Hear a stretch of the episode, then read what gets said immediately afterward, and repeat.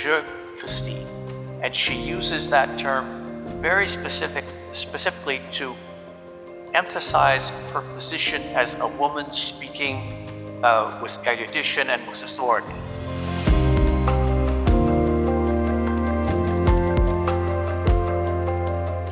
Hello and welcome to De Gruyter Conversations. I am Alexandra Koronkai Kish, Editorial Communications Manager at De Gruyter, and today I am delighted to welcome Earl Jeffrey Richards, Professor of Romance Literature at the Bergische Universität Wuppertal, and Renate Blumenfeld-Kosinski, former professor of Columbia University and the University of Pittsburgh, and president of the Medieval Academy of America in 2020 2021. Both of my esteemed guests today are foremost experts on today's topic, which in turn is linked to our celebration of Women's History Month. Welcome, uh, Renata and Jeff, and thank you very much for taking the time for our talk. So, today's conversation revolves around an extraordinary woman who lived some 600 years ago, but is still captivating researchers and people like myself all around the world. Christine de Pizan. Born in Venice as the daughter of a physician and astrologer, Christine de Pizan moved to Paris when her father accepted an appointment at the French court in 1368. By 1400, she was a distinguished and sought after author, her work being received at the upper echelons of society and later translated into multiple other languages. Just last year, actually, um, de Gruyter published her military and warfare treatise, uh, De Livre de Faits et de Chevalerie, or Book of Deeds of Arms and Chivalry, together with its contemporary German translation, which was edited by Jeff Richards together with Danielle uh, So, both of you, uh, Renata and Jeff, uh, have been researching Christine de Pizan for several decades now, actually, and uh, published copious scholarly works dedicated to her. And I was wondering, can you tell us a bit about how you discovered Christine de Pizan and what is it that sort of made you stick with her, if you if you will, through through all these years? Um, it started in the summer of 1978, just after I finished my PhD at Princeton. And Renata and I know each other as graduate students from Princeton. And I was working with an art historian in Princeton who had been working with George Braziller in New York. And she said, um, George Braziller's daughter, uh, daughter-in-law, and her and son have a, a publishing firm and they'd like to publish the book of the City of Ladies. And so that was how I started with Christine. And came from my interest in Franco Italian literature, uh, literary relations, and um, it sort of spiraled into everything after that. And Renata and I are both students of the same uh, professor, and uh, so we have had a dialogue for decades. Yes. Oh, yes. I discovered Christine around the same time, but interestingly, not as a as a feminist, but as a historian. Um, I was working on the story of Thebes, you know, Oedipus and all that for my dissertation. And I discovered Christine as a historian who had written about the story of Thebes. And so this was before I discovered her as a feminist writer. And that was through Jeff uh, and the City of Ladies. Uh, and the translation, the landmark translation that he made, and that opened up all Christine de Pizan studies.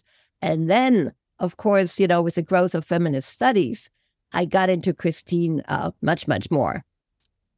It really snowballed. Uh, nobody, I mean, or it spiraled. I mean, nobody expected.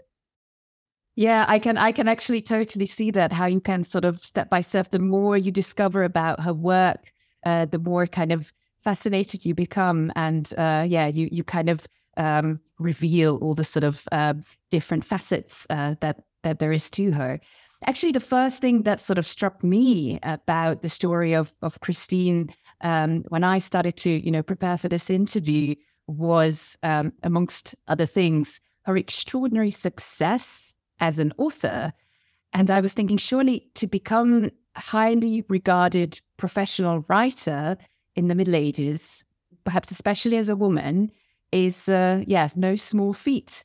Um, and and then and then Jeff, you you also mentioned the fact that her her, her mother uh, wanted Christine to kind of stick to uh, weaving and spinning rather than uh, learn how to read and write. And so putting all of that together, all these circumstances, I was just wondering, can you perhaps give uh, us a little bit of a background as to how she became this established writer of of her time? Uh, she was connected to the Queen's court. Uh, the, the Queen of France was is Isabeau de Bavière, uh, who was actually a German princess, uh, um, uh, Elizabeth von, von Bayern. She was a, a Wittelsbach princess, and the daughter, however, of uh, a Visconti from Milan. So that when Christine, as a Franco-Italian, came to Paris, she had a fellow bilingual Italian speaker in the Queen of France. And uh, one thing came to another. And through this entree into the royal court, uh, she came into contact with many of the leading intellectuals of the court. So she must also have had uh, some charisma, I think, sure. because it's not enough, you know, to be a, a good writer but she had to kind of sell her stuff because she made a living from her writing, right? Which is the most yeah. unusual thing because all the other writers that we know of the time, uh, Froissart, Machaut, Philippe de Mézières, they all had appointments at court or at the church, right? So yeah. they had an income, a guaranteed income. And she, once she became a widow, she didn't, right? And so she started uh, really writing uh, for a public when she needed the money, and she managed right to uh, to get different factions of the court to support her, and especially later, right during the Civil War, she she sort of walked the line of the different factions and managed to survive with with that income from different nobles at the time. That's an extremely important point. Christine, as a media mediatrix is the term that's often used. She she mediated between different factions of the court, so she was very sensitive to the politics of of of everything that was going on between France and Germany, France, Italy, France and England. Mm-hmm. Exactly. So I suppose her background as a you know her being a, a bilingual and also sort of a cosmopolitan.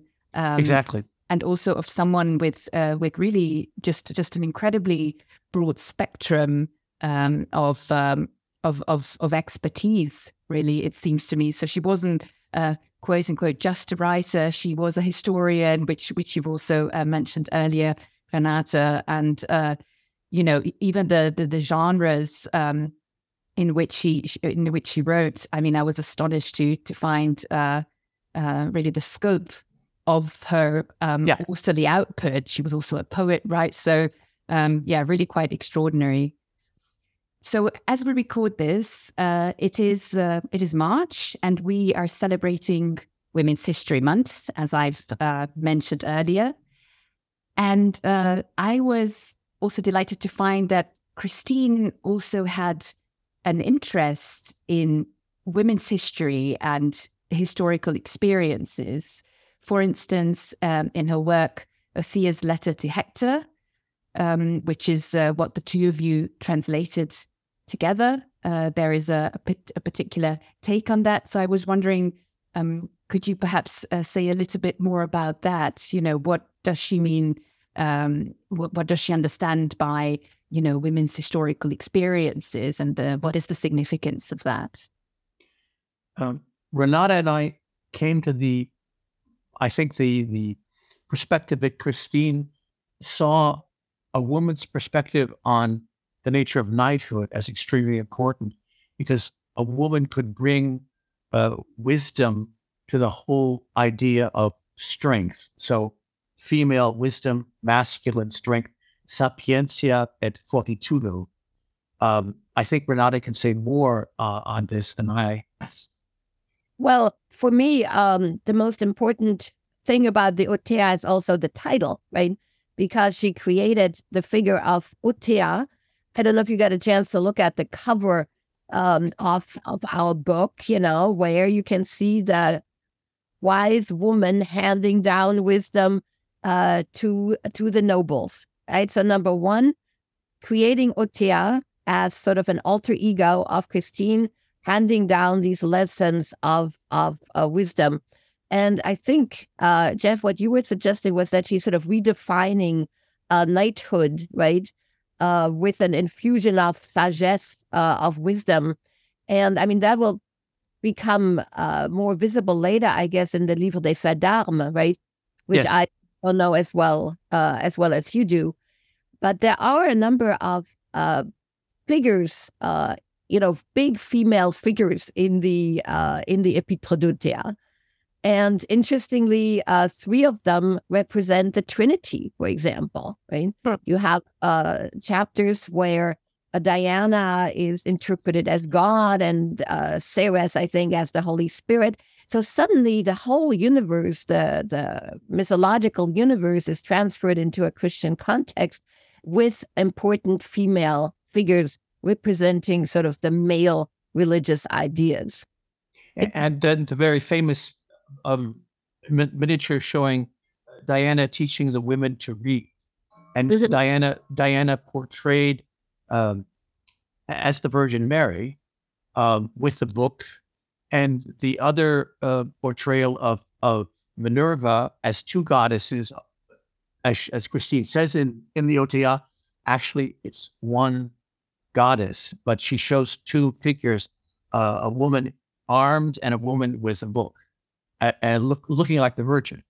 Uh, exactly. And the last chapter, so there are 100 chapters in the Othea, each chapter divided in text, gloss, and allegory. And the very last chapter shows us the Sibyl, the female prophet, teaching the Emperor Augustus, right? so you couldn't get any more clear on what women's role is uh, in the political life. It's a very polite listen, boys. So in the Fait d'Armes, um, Christine also gives us um, gives the readers very kind of hands-on um, practical advice when it comes to military tactics and uh, waging war, really.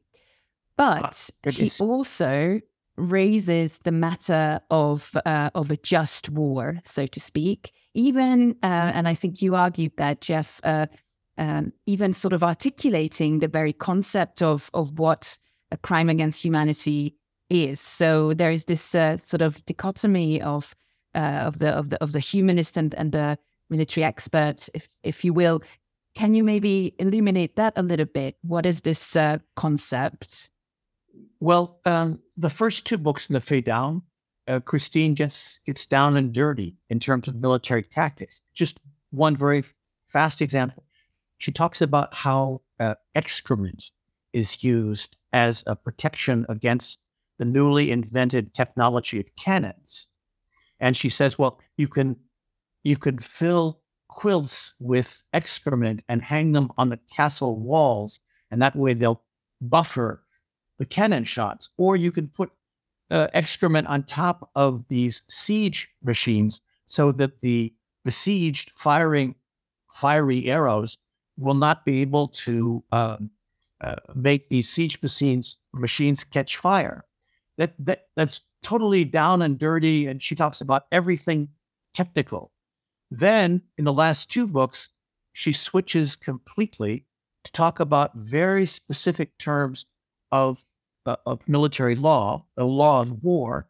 Um, She had uh, uh, begun the book with talking about what constitutes a, a, a- a justly fought war, but in the last two books, she talks about specific questions, safe conduct and and other things, and then she talks about the treatment of civilians captured, and this is where she comes to the question of of humanity uh, and, and and the use of Greek fire, which she considered um, uh, to be a crime. She calls it specifically a crime against humanity. What is this It's- Greek fire? Actually, I was wondering Um, as I as I read this. It's it's it's a for it's a forerunner of napalm uh, that was used in naval combats. That you you can't extinguish napalm with water, and it was uh, it was it predates. I mean, it goes back to the eighth century. The Byzantines used it in naval combat, and it was it was used for, uh, for instance uh, on the siege of Cologne in the in, in the tenth or eleventh century. The bishop of Cologne writes, uh, the Archbishop of Cologne writes about this as well. Um, so it was well known, but Christine says this is a crime against humanity because you can't yeah. use this against Christians. She says, and yes, it's. The, I, could I ask you a question? Is that okay? Yeah. Uh, what kind of research uh, did Christine do uh, to because she used Vegetius right as the source, and then she updates it to the to the late uh, Middle Ages. What kind of research did she do? Do we know who she talked to, or how she found out all these technical things?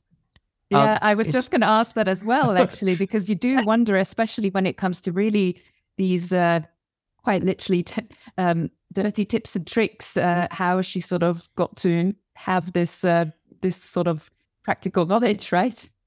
Uh, she, she, was interviewing people, and she even says this in the book.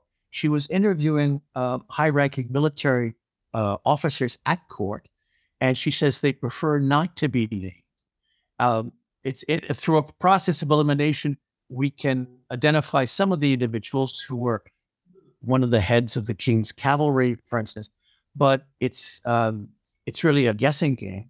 But she she brings in details that are not in, in Vegetius. Vegetius is a text from uh, the first century in Latin, mostly about tactical infantry tra- tactics. Christine expands Vegetius to speak about besieging, uh, siege tactics, and um, that's uh, it's it's clear that she is is speaking to um, people at court because there are chapters in in this Down where she just gives a list of what an army on the move needs. It's, it's like she's taking dictation uh, in that case.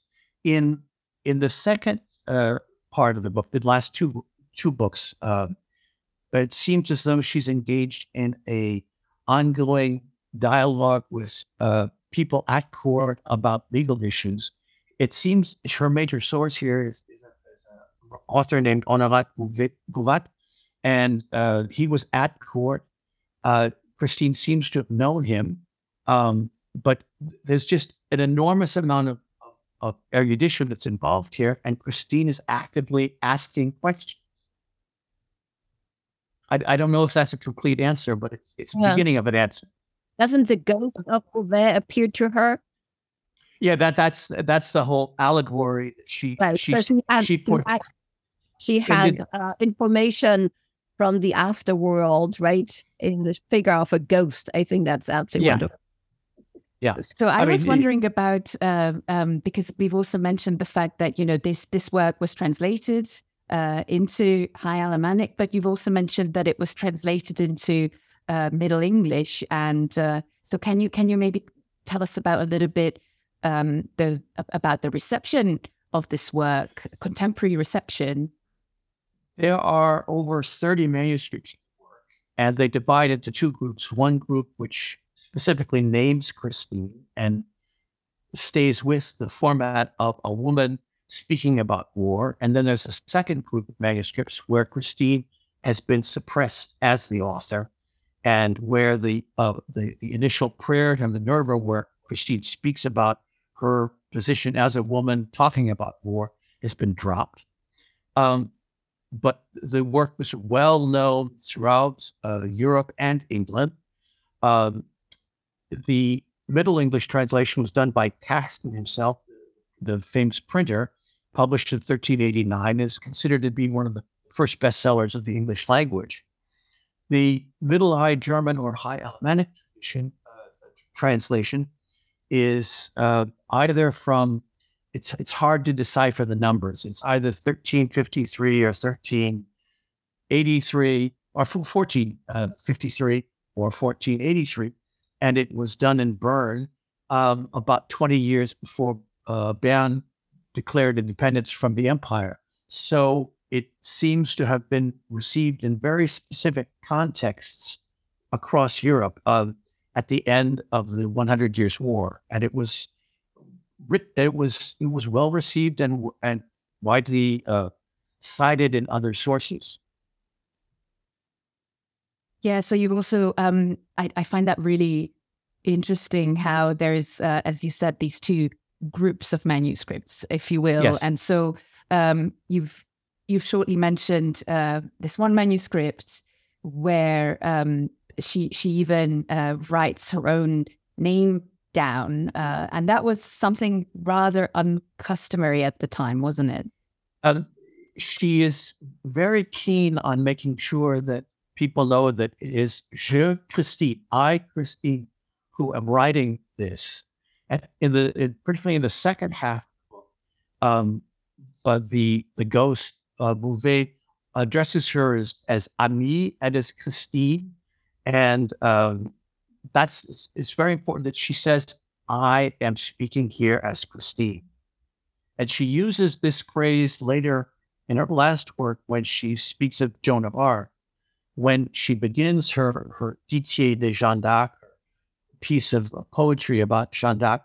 I, Christine, who have been in this abbey for so and so many years, but she begins with Je Christine, and she uses that term very specific, specifically to emphasize her position as a woman speaking uh, with erudition and with authority.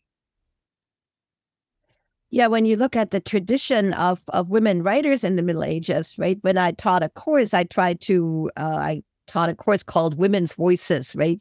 From um, from the Middle Ages to the present. And when you look at the writers before Christine, they were mostly religious writers, right? Uh, so she's uh, the rare uh, secular writer after Marie de France from the 12th century. But doesn't Marie also say Marie qui suis de France? If I remember it correctly. But that's Yes. centuries before.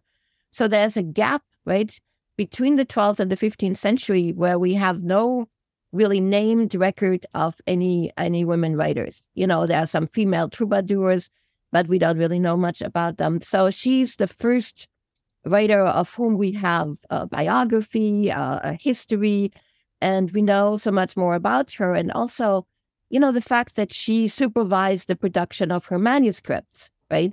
As you uh, point out, uh, the the illuminations, for example, in most of her manuscripts were done under her supervision, right?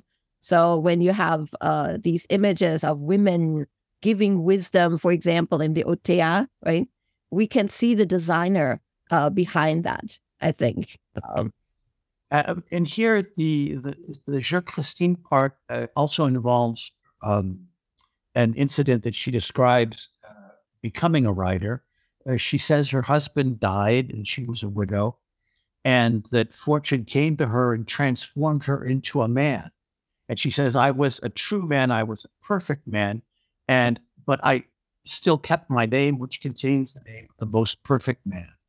And so she I mean, this is this is where she is a secular writer, but also incorporating religious elements, uh, where uh, she she wants people to know I am a kind of universal uh, human figure. I'm a woman who has become a man, and Mhm. uh, it's it's an amazing uh, uh, jump, you could say. Right. Well- but I, what I found so striking was that when she starts the Cité des Dames, the city of ladies, she abandons this idea of having become a man. Yeah. And yeah, you know, I would just want to give one little uh, concrete example, if I may. When she talks about her transformation into a man in the mutation of fortune, she says, I was stronger and lighter, plus fort et légère, right? And that's from Ovid's uh, text, the transformation of Iphis into into a man. And then she uses the exact same wording in the Cité des Dames and says, "Okay, I am fort et légère, and I'm now going to build the city of women, right?" But now she's building as a woman, A woman, yes. and that Eh, which is just so so interesting. Uh, you know, she as if she is reversing she reversing her transformation because now she is established enough to work as a woman, right? Is that and, and and she shows the picture of, of, of her lifting stones with the other virtues. Uh, You know, in, in the in the frontispiece of the Cité des Dames, you have first the three virtues appearing to her, and then in the, in the facing picture of the frontispiece, you have them all working together on the wall. Right. And then there's also the the Queen's manuscript, uh, right, where Yes. she, where there are also some some pretty um, concrete forms of self-representation or, or self-portraits as a writer. You know, she's sitting at her cathedra or in in, in her study, uh, and she has uh, this this um, this really quite hefty book open, and she's clearly writing it. You know.